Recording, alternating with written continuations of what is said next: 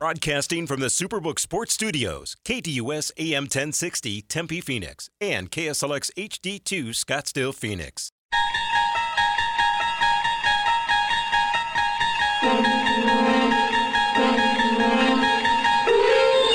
It's now time to enter the Sports Zone with your host, Bob Kemp. Second and goal. A juggle of the snap. Hurts found it, and there's the end zone ahead for another Philadelphia touchdown. What a machine. What a machine this Eagles offense is. Panthers drop. Brady going deep. Evans again. He's got it. Number three. Good morning, guys. I'll get to the point. I'm retiring for good. I know the process was a pretty big deal last time, so when I woke up this morning, I figured I'd just press record and let you guys know first. So I uh, won't be long winded. You only get one super emotional retirement essay, and I used mine up last year. On third down and four, Bourguet throws. End zone right side. Conyers hauls it in. Three touchdowns, and that one was spectacular. Delora, deep drop. Feeling the pressure. Flushed out. Delora. Floats it. Open. Touchdown. Michael Wiley. What a play. Kepler leads off the Twins ninth. He has homered twice in this series. And launches one out deep, and Max Kepler has tied the ball game. I don't believe it. High in the air, right center, and Minnesota walks it off. Hit it high in the air out there to right field. The way Thomas and McCarthy were pursuing, I thought perhaps they had a chance, but that ball's way out of here. And he outworks them. And then Davis throws it down with the foul. Rondo with the perfect bounce pass. The lead is 20 and a chance for a three point play. Jose again awaits the 2 2 pitch from Kopech. Here it comes. A swing and a smash to first by the diving Vaughn. Down the right field line. Kicks into the corner. Ramirez on his way to second. Head first slide. Safe and in to score is Jimenez. And another hustle double. Right over the bag at first. Now Jose and Anderson square off. They're fighting. They're swinging. Down goes Anderson. Down goes Anderson. Dial 602 260 1060. That's 602 260 1060. Or tweet the show at KDUS AM 1060. And now, here's your Sports Zone guide, Bob Kemp on KDUS AM 1060. Welcome to the Monday, August 7th edition of the Sports Zone. Not just the news and scores, the news and scores with analysis. In today's Sports Zone, right here on KDUS AM 1060 and KSLX HD2 100.7, the 2023 Eagles over or under 10.5 wins. The 2023 Buccaneers over or under 6.5 wins. College sports realignment. What do you think? The Diamondbacks does is there really anything Torey Lovullo can do at this point? The Lakers will they win another title with Anthony Davis uh, on the diamond? Down goes Anderson. And what else caught your eye since our last show? Here's today's scheduled lineup on the show, which is the most informative sports talk Monday through Friday. In moments, we have the introduction of today's pipeline. 9:15 or so, our week-long preview of the NFC East begins with the uh, NFC defending champion Eagles, and uh, Dave Zangaro will join us from NBC Sports Philadelphia. 9:30 or so, interactive action at 6:02, 260, 1060, and also the local roundup. That'll include some brief observations from the Saturday Cardinals red white practice, which Kayla and I attended. Also, of uh, analysis of another losing series for the Diamondbacks. Meanwhile, final segment of the Sports Zone will be the National Roundup. That'll be top from uh, by from the scoreboard, MLB scoreboard. Then after the Sports Zone from 10 to noon, it'll be the Extra Point hosted by Kayla. That will include uh, the first of our four NFC South previews this week uh, with the uh, Buccaneers, and J.C. Allen will join us from Pewter Report. Also in the Extra Point, we'll get into more detail of our observations from the uh, Cardinals red white practice on Saturday. On to the pipeline we go.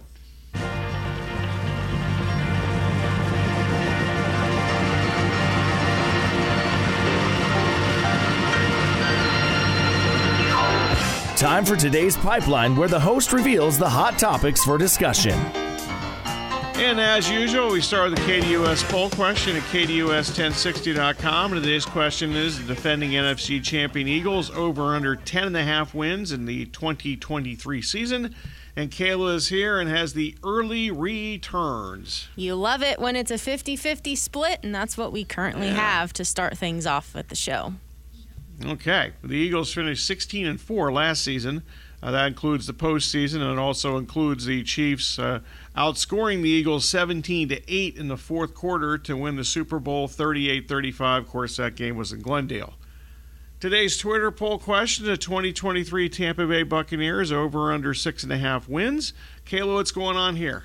Under six and a half wins, 71.4% of the vote, over sitting at 28.6. This is on Twitter at KDUS AM 1060.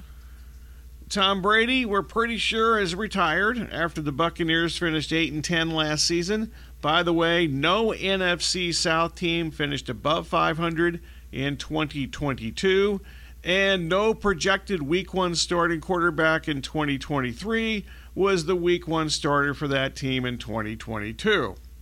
Meanwhile, on the local front, uh, the Pac 12 as we know it, it died on Friday within hours, maybe even like minutes. ASU, the U of A, and Utah agreed to leave the Big tw- uh, for the Big 12, and Washington and Oregon are Big Ten bound. All of those starting with the 20, uh, 2024 sports season. So anything to do with uh, conference le- uh, realignment in college sports is certainly encouraged discussion. By the way, we'll have much more on ASU and the U of A leaving for the Big 12 in the Tuesday pipeline. And also in the Tuesday show at 9:15, we're scheduled to be joined by Doug Haller at the Athletic. The Diamondbacks sinking ship continued to sink, which is fitting because over the weekend they lost three straight in Minnesota. Of course, Minnesota, the land of 10,000 lakes, so what better place for a sinking ship to sink further? Is there anything Torey Lovullo can actually do to turn around the Diamondbacks' sinking ship? Spanning the globe, the Lakers really paid Anthony Davis. Uh, he received the highest, richest annual contract in NBA history, a three year max deal for $186 million. Will the Lakers win at least one more championship with Anthony Davis? Meanwhile, down goes Anderson. Jose Ramirez uh, dropped Tim Anderson on Saturday night. Uh, at the top of the show, we played that tremendous reaction and immediate call from outstanding Guardians radio play by play man Tom Hamilton, whose description uh, was from the Howard Cosell call on January 22nd, 1973, when George Foreman knocked down and eventually knocked out Joe Frazier to win the heavyweight championship.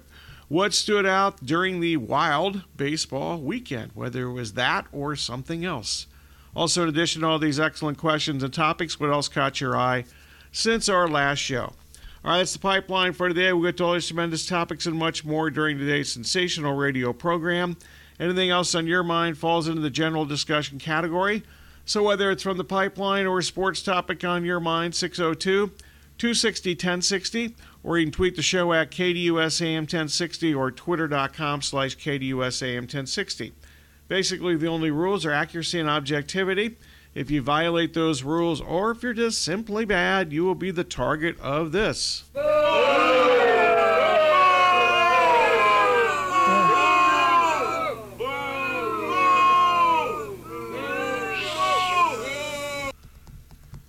right, coming up next, Corey will have a news update. That'll be followed by a Philadelphia Eagles 2023 season preview.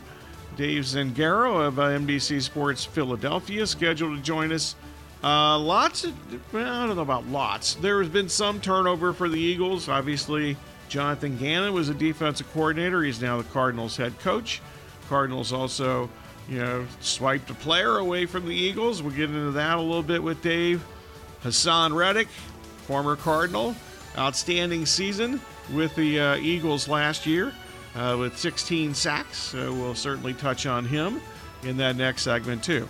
Once again, at the bottom of the hour, to be phone call time, general discussion 602 260 1060. Also, the local roundup that'll be topped by uh, a little on the di- the uh, Cardinals, excuse me, the uh, practice on Saturday that we attended, and also some analysis from another Diamondbacks losing series. You're listening to Sports Zone with Bob Kemp on KDUS AM 1060 and KSLUX HD2 100.7. Your morning drive just got a little better. The Dan Patrick Show is live weekday morning starting at 6 exclusively on KDUS AM 1060.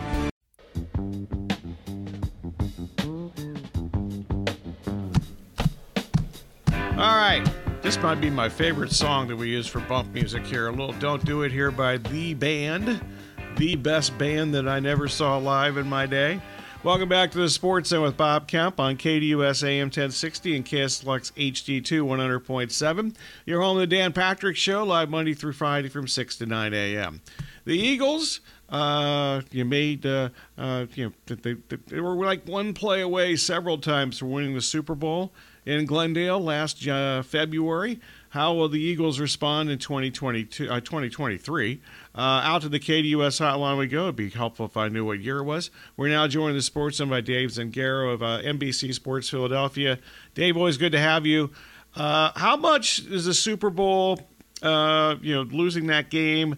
How much uh, has that been mentioned in the early days of training camp, and how much of that is a motiv- motivation for this year that lost? And this this could be two different answers. Maybe they just don't talk about it, and it's just motivation, or the other way around, or however that works.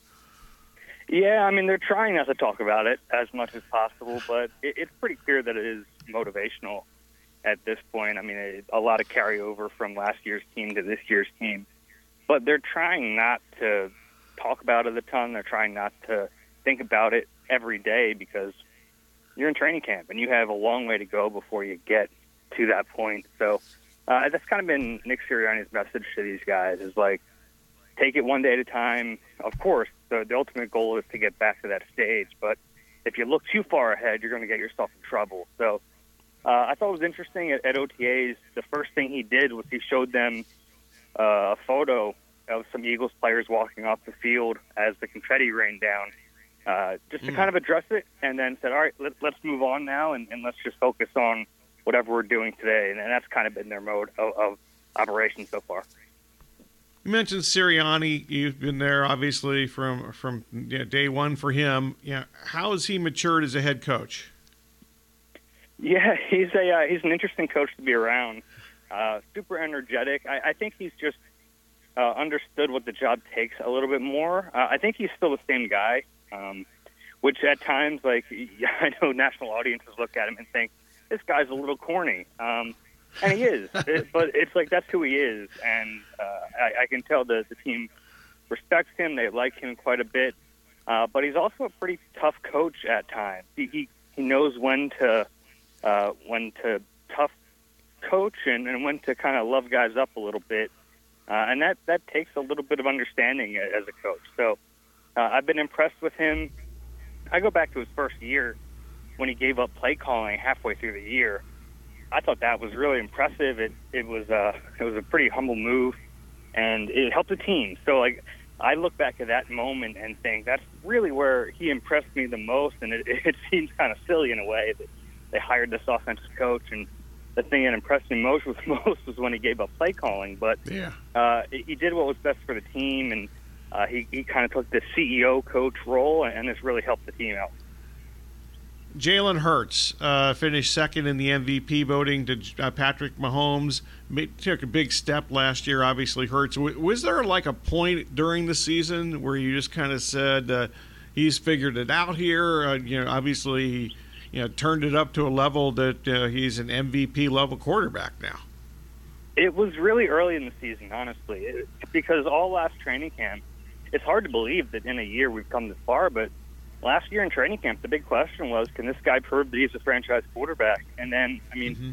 really by like week three, it was done. It was we knew that uh, he was at least a franchise quarterback, at least a guy they were going to sign and build around. I don't know if at that point we knew he was going to be an MVP candidate, but uh, we had seen some signs of that. And really, we we had kind of seen flashes of that going back to training camp, but uh, it's really hard to know when you're just seeing it in practice and you don't know exactly how it's going to translate. But uh, I'd say pretty early last year, we all had a, a pretty good sense that there was something special happening. The addition of A.J. Brown before last season, how much did that have to do with the offensive improvement and Hurts improvement? Yeah, it was a big deal. Uh, it certainly was. Uh, he's a special player. Um, to to get him the way they did at, at such a young age, and then to sign him to an extension, and then I think he helped Jalen Hurts' development. I think he helped DeVonta Smith's development, uh, and the offense just became this kind of juggernaut because you have maybe the best offensive line in football. So uh, even though they have all these great receivers and receiving options, the hallmark of that offense was still the offensive line and running the football because they have such a unique quarterback that can open so much up in the run game, and then an offensive line that, uh, to my in my opinion, they were the best in the league last year, and if not, they were pretty close. Um, just some, some studs up front, uh, and they bring back four of those five guys this year. You're stealing my stuff here because that's where I'm going next. Uh, the offensive line, considered by many, I would maybe even say most, to be the league's best, led by uh, you know, Jason Kelce and Lane Johnson. Who, other than those two studs, stand out to you? Yeah, uh, well, it, the, the question with those two is, you know, they're they're well over 30 now, and are they going to hold up to the same level they were last year? But Landon Dickerson was a Pro Bowler last year. He's still getting better. Uh, still a pretty young player. And then next to him, the left tackle Jordan Mailata uh, dealt with some injury last year, played through it, probably didn't play up to the level they were expecting. Uh, obviously, he's a great story. Uh, never played football before, was a rugby player, and they kind of brought him along slowly and all of a sudden he's a starting left tackle in the league. I think the question with him is like, what's the ceiling now? Is he going to be a, an above average tackle? Because he is. He's an above average tackle right now. He's very good. Uh, he's not one of the best tackles overall in the league. Can he get to that point? Uh, I think he can. I mean, he's still relatively young. He's an athletic freak, um, but he has to perfect it a little bit. He has to be more consistent. And if he does that, uh, yeah, I mean, I, I think he has the potential to be a Pro Bowl or All Pro kind of player the running back room has certainly changed. Miles Sanders is no longer there. Rashad Penny and D'Andre Swift are in. How might the running back distribution work? That's a big question in training camp uh, this summer. It's been kind of fascinating to watch them work in practice. They've really used like five different running backs with the first team offense, so they're not tipping their hand here. Uh, but I really think it's going to come down to the top two or maybe three guys. Uh, uh, played more than Miles Sanders in the playoffs, Super Bowl. D'Andre Swift has that ability out of that. Something the Eagles message sometimes. So, uh, yeah, Kayla, you want to get let, let's uh, maybe try to get reconnected with Dave here, uh, talking about the running back room there. Uh, yeah, it's uh, you know, I know fantasy football people want to hear this answer, but uh, I'm just uh, as a you know I'm in fantasy football, but I'm not asking this question for fantasy purposes. just curious because you have Penny who has been he's had some incredible moments, but he's been hurt a lot in the Seattle days. D'Andre Swift was kind of a pass catcher in Detroit, and Philadelphia didn't throw many passes to their running backs uh, last year. So I'm kind of curious how this is going to work. And you still got Scott and others still on the roster. So it's my question there. Uh, trying to hook up uh, once again with Dave Zangaro of uh, uh of uh, you know, NBC Sports Philadelphia. Uh, he's at training camp and know, having done interviews from training camp fields before back in the day, especially when I was in Flagstaff covering the Cardinals uh, sometimes you just kind of peter out as far as your cell phone goes. So hopefully we can reconnect with him. And Dave is back, and uh, so one more time on that running back thing. Uh, you know, how how might that work out? Yeah, we'll see. They've kind of been rotating a bunch of different players uh, during training camp, so I, I think the, the my best guess is it's really going to come down to D'Andre Swift or Kenny Gainwell. Uh, Gainwell was here last year, played a lot in the playoffs, really kind of showed out in the playoffs more than anyone expected. He, he ended up playing more than Miles Sanders in the Super Bowl, and it tells you how much Nick Sirianni trusts him. Uh, and then D'Andre Swift, he's just caught the ball a ton out of the backfield during his career. So. Uh oh. Okay, you want to try one more time, Kayla, and we'll, you know, I'll kind of fake my way through the defensive side of the ball here. Okay, uh, uh, on the defensive side, the Eagles did lose five starters and a coordinator, Jonathan Gannon. Uh, so I think the biggest thing of the people that departed, I think I know the answer to this. Javon Hargrave, he's a stud. Yeah, they had a lot of guys that were really good in that defensive line last year, but Hargrave, I'm guessing, is the most difficult to replace. He uh, took the big money contract, can't blame him for that, and went to San Francisco. Uh, kind of a that some believe actually I've heard a couple of people say the last couple of days that he might his departure from Philadelphia and going to San Francisco might shift the balance of power in the NFC. In fact, because of course last year, remember Philadelphia did, uh, did beat San Francisco in a conference championship game. That's the game, unfortunately, for San Francisco that Brock Purdy went down early in the game, and then they had other quarterback issues. All right, so uh, Dave, I'm kind of kicking around the defense here. Yeah, they lost five starters, and also D- uh, they lost coordinator Jonathan Gannon.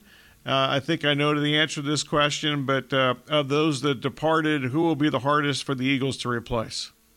Yeah, I think it's Javon Hargrave. Um, he's just the, kind of an elite interior pass rusher, and it's tough to duplicate that.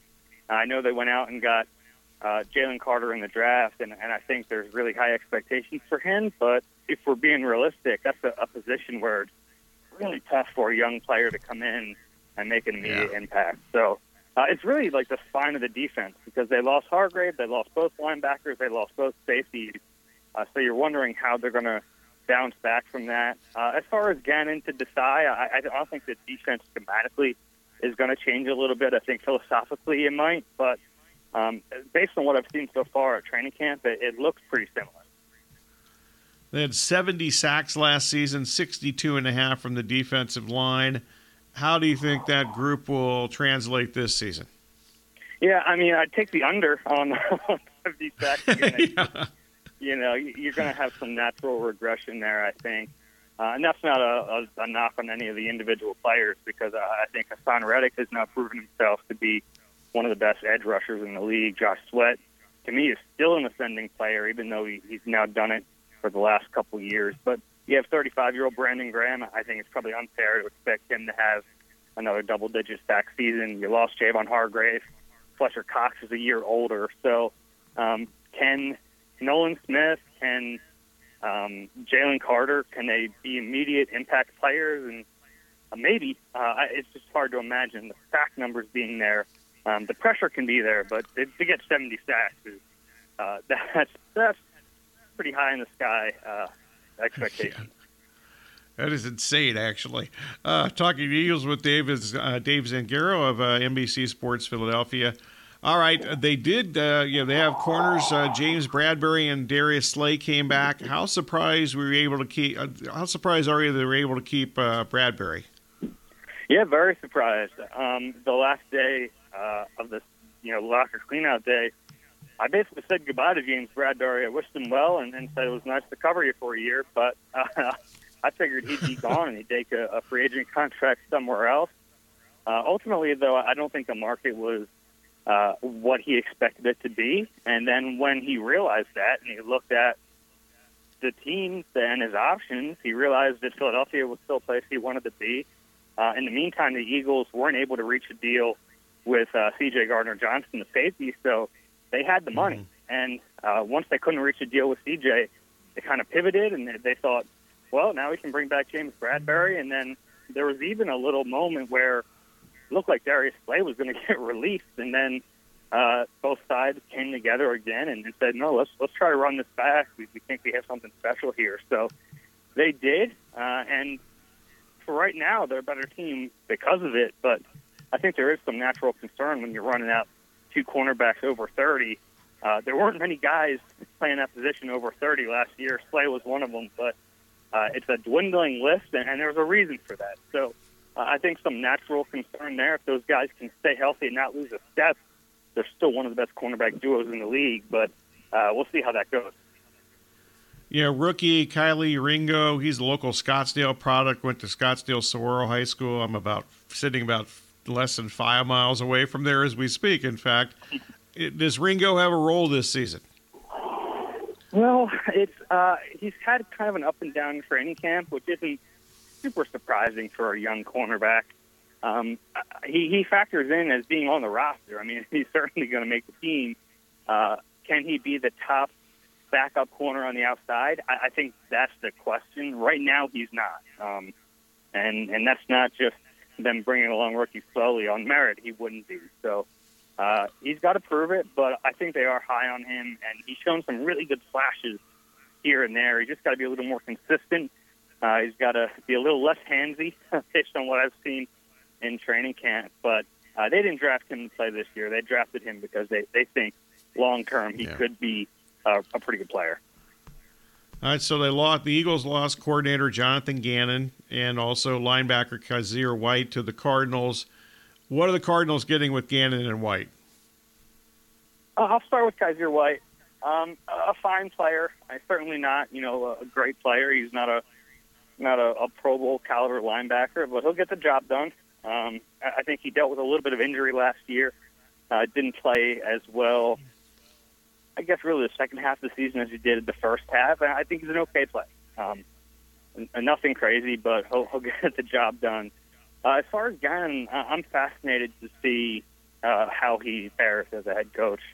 Uh, I'm not giving you guys any news there. I, I don't think the roster is very good, so I'm curious to see what his leash looks like in Arizona. Um, I can tell you, Eagles fans weren't heartbroken that he left. Uh, I, I think the the public perception of him was probably a little unfair because he, he did some really good things while he was here. That last game was a tough one, obviously. Uh, they got pantsed by Andy Reid and the Chiefs, which, sure, I mean, they have Patrick Mahomes and they're an all time great offense, but it was a pretty historically bad defensive performance. And, uh, you know, I, I think you look back at Gannon's time here, and the big knock on him was that he was kind of rigid with what he wanted to run, um, passive style defense, and I think it irked a lot of fans a little bit. But I can tell you that the, the players seem to like him, and I didn't hear a lot of bad things from a personal level on Jonathan Gannon. And to me, that kind of matters more when you're taking on the head coaching role. And Nick Mhm. Rallis, who we brought with him from Philly as the new DC, youngest youngest coordinator in the league, uh, always heard a lot of good things about him, and uh, they knew they were just kind of renting him. He was going to move on at some point. Okay, so the 2023 Eagles, the consensus season win total sitting, uh, the consensus is like 10 and a half. So the uh, the 2023 Eagles over or under 10 and a half wins. I'd go over, and, and I know it's the schedule makes that tricky because the schedule is very good, especially in the 2nd half. I mean, around their bye week, they hit a buzzsaw, and it gets really tough. So Yeah. uh, they're going to have to build up this record a little bit early. Uh, but I think they have the opportunity to do that because uh, I think the offense can carry them early. They bring back 9 of 11 starters on that side of the ball. Uh, a lot of continuity there. Even though they lost Shane Steichen, their offensive coordinator, they, they still have Nick Sirianni, and it's his offense, and they have Jalen Hurts. So um, I, I think that they should be a good team. There's no reason to think they won't be unless uh, injury happens, and that can happen to pretty much any team. Dave, always good talking to you. I'm sure we'll be checking back periodically during the regular season. Thanks. All right, thanks. Take care. Our pleasure. Dave Zangaro of NBC Sports Philadelphia. Thanks much to Dave.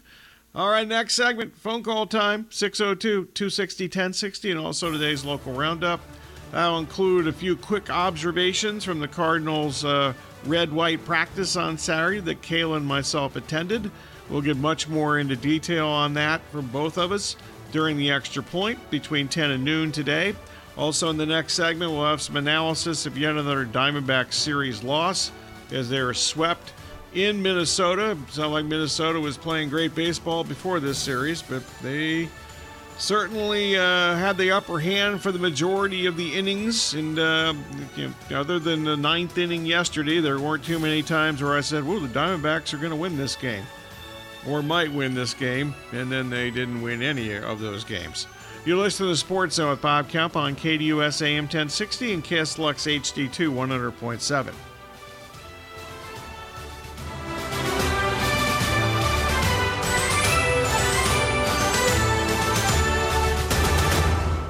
The Dan Patrick Show, weekday mornings from 6 to 9 a.m. This is just uh, something I like to call breakfast. With big name guests, timely sports information, and more on KDUS AM 1060. It's time for today's local roundup. Welcome back to the Sports Zone with Bob Kemp on KDUS AM 1060 and KSLX HD2 100.7. Uh, in addition to the local roundup, it is phone call time. If you want to jump aboard, 602 260 1060 with your phone calls in a couple minutes. First up, uh, the Cardinals had their annual red white practice on Saturday uh, that we attended, Kayla and myself in Glendale. And I'm uh, uh, pretty certain that I've witnessed every Cardinal public red white practice. Uh, and uh, since 2002, I don't remember a smaller crowd than I saw on Saturday. Uh, the biggest thing that stood out on the offensive side, there is no doubt that Paris, uh, Paris Johnson uh, Jr. is the starting right tackle. Uh, with previous starter Kelvin Beachum, the only uh, offensive lineman who started every game last season, he's at least right now clearly the backup right tackle. The biggest thing that stood out to me on the defensive side, the preferred first unit defense basically has three safeties. Uh, you know, basically, you know, you have two starters that you know the, the, studs from the last two seasons, Budda Baker and Jalen Thompson. I think that's actually the strongest duo of the uh, players that the Cardinals have at any position, and they rank. I think they rank pretty high as far as the safeties in the league go. Also, Isaiah Simmons uh, has now gone back to a you know a safety at least for now. Uh, even though I must say that it seemed like on Saturday at least that Thompson lined it up uh, lined up more as a linebacker than he did as safety. Also, uh, much more on the Cardinals' red white practice. Some observations from Kayla and myself during the extra point. Of course, that's from 10 to noon. The Diamondbacks uh, have now lost 22 of their last 29 games, including the last six games on the uh, now concluded road trip. No MLB team has been worse over the last 29 games. Amazingly, uh, they continue to find new ways to lose games. They lost on Sunday when they had 17 base runners and stole eight bases, but somehow scored just three runs in the eventual 5 3 walk off loss in Minnesota. The Diamondbacks leaving 12 runners on base. There were 2 for 11 with runners in scoring position. Arizona led 3 2 entering the bottom of the ninth inning after Christian Walker hit a solo homer in the top of the ninth inning. Uh, that's when newly acquired cl- closer Paul Sewald, in his first save situation, allowed two home runs. uh, those were sandwiched between a walk. Uh, personnel news: Ketel Marte, uh, Ketel Marte, he tried to say, the bad road, uh, road the bad road trip from him. Actually, was kind of cut short. He was forced to leave with left quad tightness yesterday in the fifth inning. Marte has been Arizona's best hitter for weeks but not last week or not recently. Uh, in fact, last week he went three for 26 on the road trip. Um, he also, unfortunately for him, uh, his defense was really good for him before the All Star break. It's been really bad, very similar to what it was last year uh, since uh, since the All Star break.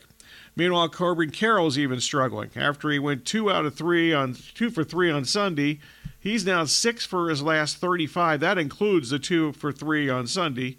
Merrill Kelly uh, on Friday night. Uh, I think this is kind of the bottom line of where the Diamondbacks stand. Uh, after Friday night's loss, in which he was the starting pitcher, Carol, Kelly was asked whether there's any finger pointing of uh, pitchers uh, doing well and the offense uh, hardly doing anything.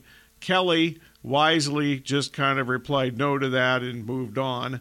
Up next, the Diamondbacks have today off, and then they begin a uh, eight-game homestand against the NL West rivals, three of the four. Uh, they begin on Tuesday night against the first-place Dodgers, two games against them, three against the Padres this weekend, and three against the first-place Rockies.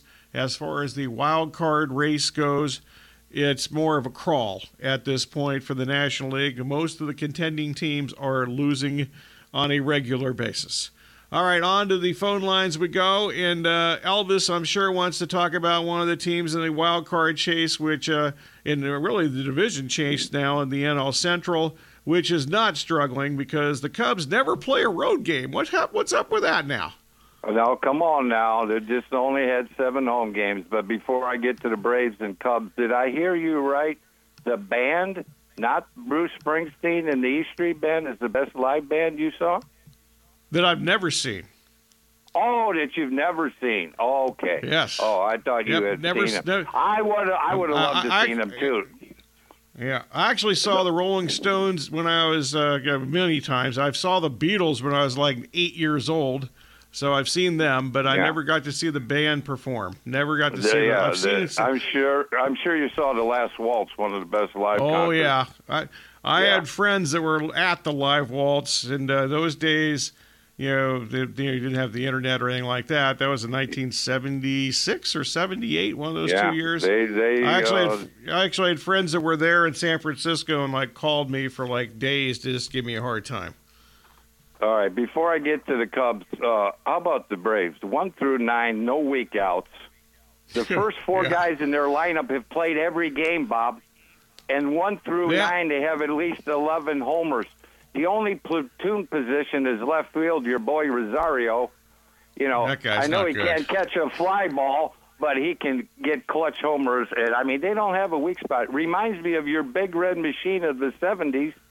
And Oh, uh, don't say uh, that. Or the They're or the part. hey, they're hey, Chipper Jones said it on the telecast. The best Braves lineup ever. I mean, Yeah, I that's agree with that. That's I hard. just That's hard the- to argue. Yeah. You know, I'm I- just I saying they remind me. Of, they Yeah. remind me of them and the lumber company of the '70s, where they have no weak outs. You have no Yeah, I never outs in thought. the lineup. I can go for the You know? Braves part of this. I never thought about that, but uh, yeah, Yeah. I guess yeah. I think this and, is and the best Ol- Braves lineup. Olson would be MVP if it wasn't for Acuna. Well, I don't know about that because if it weren't for Acuna, Freddie Freeman and Mookie Betts would be two and three in the MVP, or, or one and two. I think But- they're two and, three think now. about if they still had Freddie Freeman and Swanson, how they'd be. That's true. But well, okay, they've get, now they're uh, getting by you okay. gave you gave the glass is uh, half empty response to the trade deadline. I'm giving you the glass is half full for the Cubs. Why they should have been buyers. Number one, winnable division. They got six with the Brewers, four with your fading Reds, who are fading fast. And I'm They not suck. even talking wild card. Right? They should have got starting pitching, as you said at the They deadline. need, are probably they needed the new manager three. They needed a new manager three years Right. ago. And you Yeah, know he's, they're probably he's a- terrible. a Every day he's terrible. Okay, number two, they won 15 out of 19. They had they were they only had one bad month, May. I know they've been frustrating, inconsistent, but not bad. 10 and 18 in May. Other than that, winning month every month. 15 out of the last 19. They were 10 under. Since then, they're 14 over. That's why I'm not trading Bellinger. He's the heart and soul of that lineup. And you're saying he's going to walk? Uh, you're Yep. assuming that. You're assuming that. You don't know He's that. not- and I'm going to give you sti- 23 Okay. million reasons Hayward's contract's off the books. One of the worst Yeah. dealings ever. Okay. Bellinger, Be- Bellinger will be playing somewhere else next year. Okay, I'll No bet matter you. I'll what bet. I'll, I'll- okay, I'll bet. I'll bet you at Bruce Springsteen a drink at Bruce Springsteen on that one. Okay, I don't drink anymore, but you can buy Oh, me a well, Diet you Pepsi. Can, you can, you can buy me one because you'll owe me one. yeah, and, yeah, uh, I'm not. Al- I'm not allowed to drink anymore. Basically. Oh, okay. I didn't know that, but you know whatever you got to do. And I would have got some bull, more bullpen help at the trade deadline. They they did you know they got a, a minor. Well, you can say that about every team. That was that was the biggest surprise for me. Elvis, I got to get going here, but I And- appreciate and it. But th- that was 14 out of 15 in saves. So you know. No, I'm all- And, I'm and all- Fulmer's, I'm- Fulmer's Yeah. been better. I gotta too. go, Elvis. Yeah, okay, Zip it okay. first. Thank you. I'm good. I'm, I'm actually rooting for the Cubs every day because I have Alzolay on my fantasy team that still matters. I got one that doesn't matter. I got one that does. So I'm rooting. I root for the Cubs every day because I want him to get saves, and he's gotten a ton of them here lately. So that's a good thing. All right. By the way, I had to quit drinking not because I have some kind of alcohol issue. It's because of my medical situation. I don't drive and I don't drink anymore. You know, some people drink and drive. That's not good either. But now I don't do either. So, taking to it, uh, taking care of two possible problems in one step, I guess. All right. Everything else I'm great at. at least, hopefully, this radio show I'm great at. When we come back, we'll wrap up today's spectacular radio program with the National Roundup.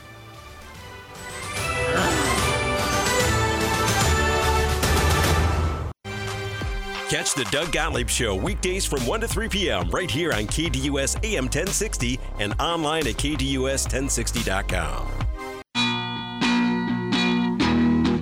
It's time for today's National Roundup. All right, welcome back. Final segment of today's Sports Zone with Bob Kemp on KDUS AM 1060 and KDUS uh, in uh, KDUS AM 1060 and KSLX HD2 100.7. Got to go fast here. I went too long in that last segment. The Dodgers are 31 and 7 in their last 38 regular season games against the Padres. Yet I keep hearing people tell me, but the Padres are really dangerous if they get in the playoffs. They suck. I've been saying this for weeks, months, maybe even years, except for last year in the postseason. Uh, Monday night, excuse me, Sunday night, Freddie Freeman hit a three-run homer. Amed Rosario, who's actually been good so far for the Dodgers, uh, and Mookie Betts, they also hit home runs. And Lance Lynn, who's now won both of his starts with the Dodgers. The Dodgers' magic is working here again as they get players that have struggled elsewhere, and they're immediately good for them. Anyway, but uh, the uh, the Dodgers uh, win two out of three against the series. Only one one horrible inning on Saturday night. The eighth inning prevented the Dodgers from sweeping that series against the Padres. And the Dodgers, have been, in addition to those ridiculous numbers I mentioned at the start, they've now won seven out of nine games this season against the uh, the Padres. The Dodgers won uh, seven of the nine. They played a day, by the way, at one o'clock today uh, final series. Kind of a weird four game wraparound here. Tony Gonsolin, I never know what I'm expecting out of him anymore. Six and four with a 4.11 run average against Seth Lugo, who's been really good when healthy this year, but unfortunately hasn't been healthy all that much. Four and five with the uh, 354 run average goes for San Diego in this game. Also, more on Padres and uh, Dodgers here. Padres announced that Joe Musgrove, who's already on the injured list, is going to be shut down for at least three weeks. Uh, the ESPN broadcast last night seemed to indicate that there's no guarantee that Musgrove's going to be pitching again this season. By the way, Josh Hader reportedly refused to pitch in the eighth inning on Friday night's loss to the Padres. Apparently, didn't want to possibly pitch two innings in one game, which he doesn't do anymore, I guess. On the Dodgers side of things, uh, Dodgers side, Eduardo Rodriguez and his agent, uh, you know, tried to get a reworked deal from the Dodgers before then they gave the family consideration thing as to why he turned down the trade for Los Angeles. So apparently, he was just seeking more money to get traded to Los Angeles. Meanwhile, the Angels were swept at home in a four-game series against the Mariners. The Angels now two and eight since they made the brilliant decision to be buyers before the deadline. Uh, Eugenio Suarez hit a RBI single in the 10th inning, and the Mariners completed a four game sweep with that 3 2 victory yesterday. The Mariners are now 60 and 52. They won five in a row. They've won 13 of 17. They are four games, four and a half games ahead of the Angels uh, in the wild card standings. Uh, the Mariners also 22 and 10 since the All Star break, tied with Baltimore for the best record in the major leagues. Okay, quickly, let me shoot through some other quick things here as far as the from the headlines and from the wire. Football wise, Jeff Howard, the athletic, reporting that the Patriots, Cowboys, and Jets remain frontrunners to sign Zeke Elliott. Uh, Howe added that the uh, Howe added that the Patriots are now out of the uh, Cooks uh, the Dalvin Cook sweepstakes. By the way, meanwhile, uh, some uh, you, know, you know, if there's such a thing as preseason news, I guess this qualifies. First year Broncos coach Sean Payton said on Saturday that uh, Russell Wilson and several Denver starters will play in the Friday night preseason opener, which is in Glendale against the Cardinals. Also, Frank Reich, uh, the new Panthers coach, said that Bryce Young will start the preseason opener against the Jets. And in addition to that, the uh, Panthers uh, did sign free agent linebacker Justin Houston, who's on a new team every year and seems to be a good player every year. Base baseball, just a couple of more quick things. Here's some injury updates. Josh Jung, uh, arguably, or you know, certainly in the running to be the American League Rookie of the Year. The third baseman for the Rangers, he left the game on Sunday uh, because he suffered a broken left hand. Uh, no idea how long he might be out. Also leaving via injury on Sunday was Yankees starting pitcher Carlos Rodon, who left with a hamstring injury. And Rays pitcher uh, Tyler Glasnow, the latest Ray, the Rays pitcher to get injured, starter. Uh, he was uh, scratched from yesterday's start because of back issues. All right, that is it for today's one hour sports zone. Stay tuned. The extra point hosted by Kayla is coming up next. We'll have more some uh, more of our Cardinals observations from the red white practice on Saturday. More phone call time. We'll also preview the Tampa Bay Buccaneers season. No Tom Brady anymore, but still a lot of Cardinals flavor there. This has been the Sports Zone with Bob Kemp. Thanks for listening.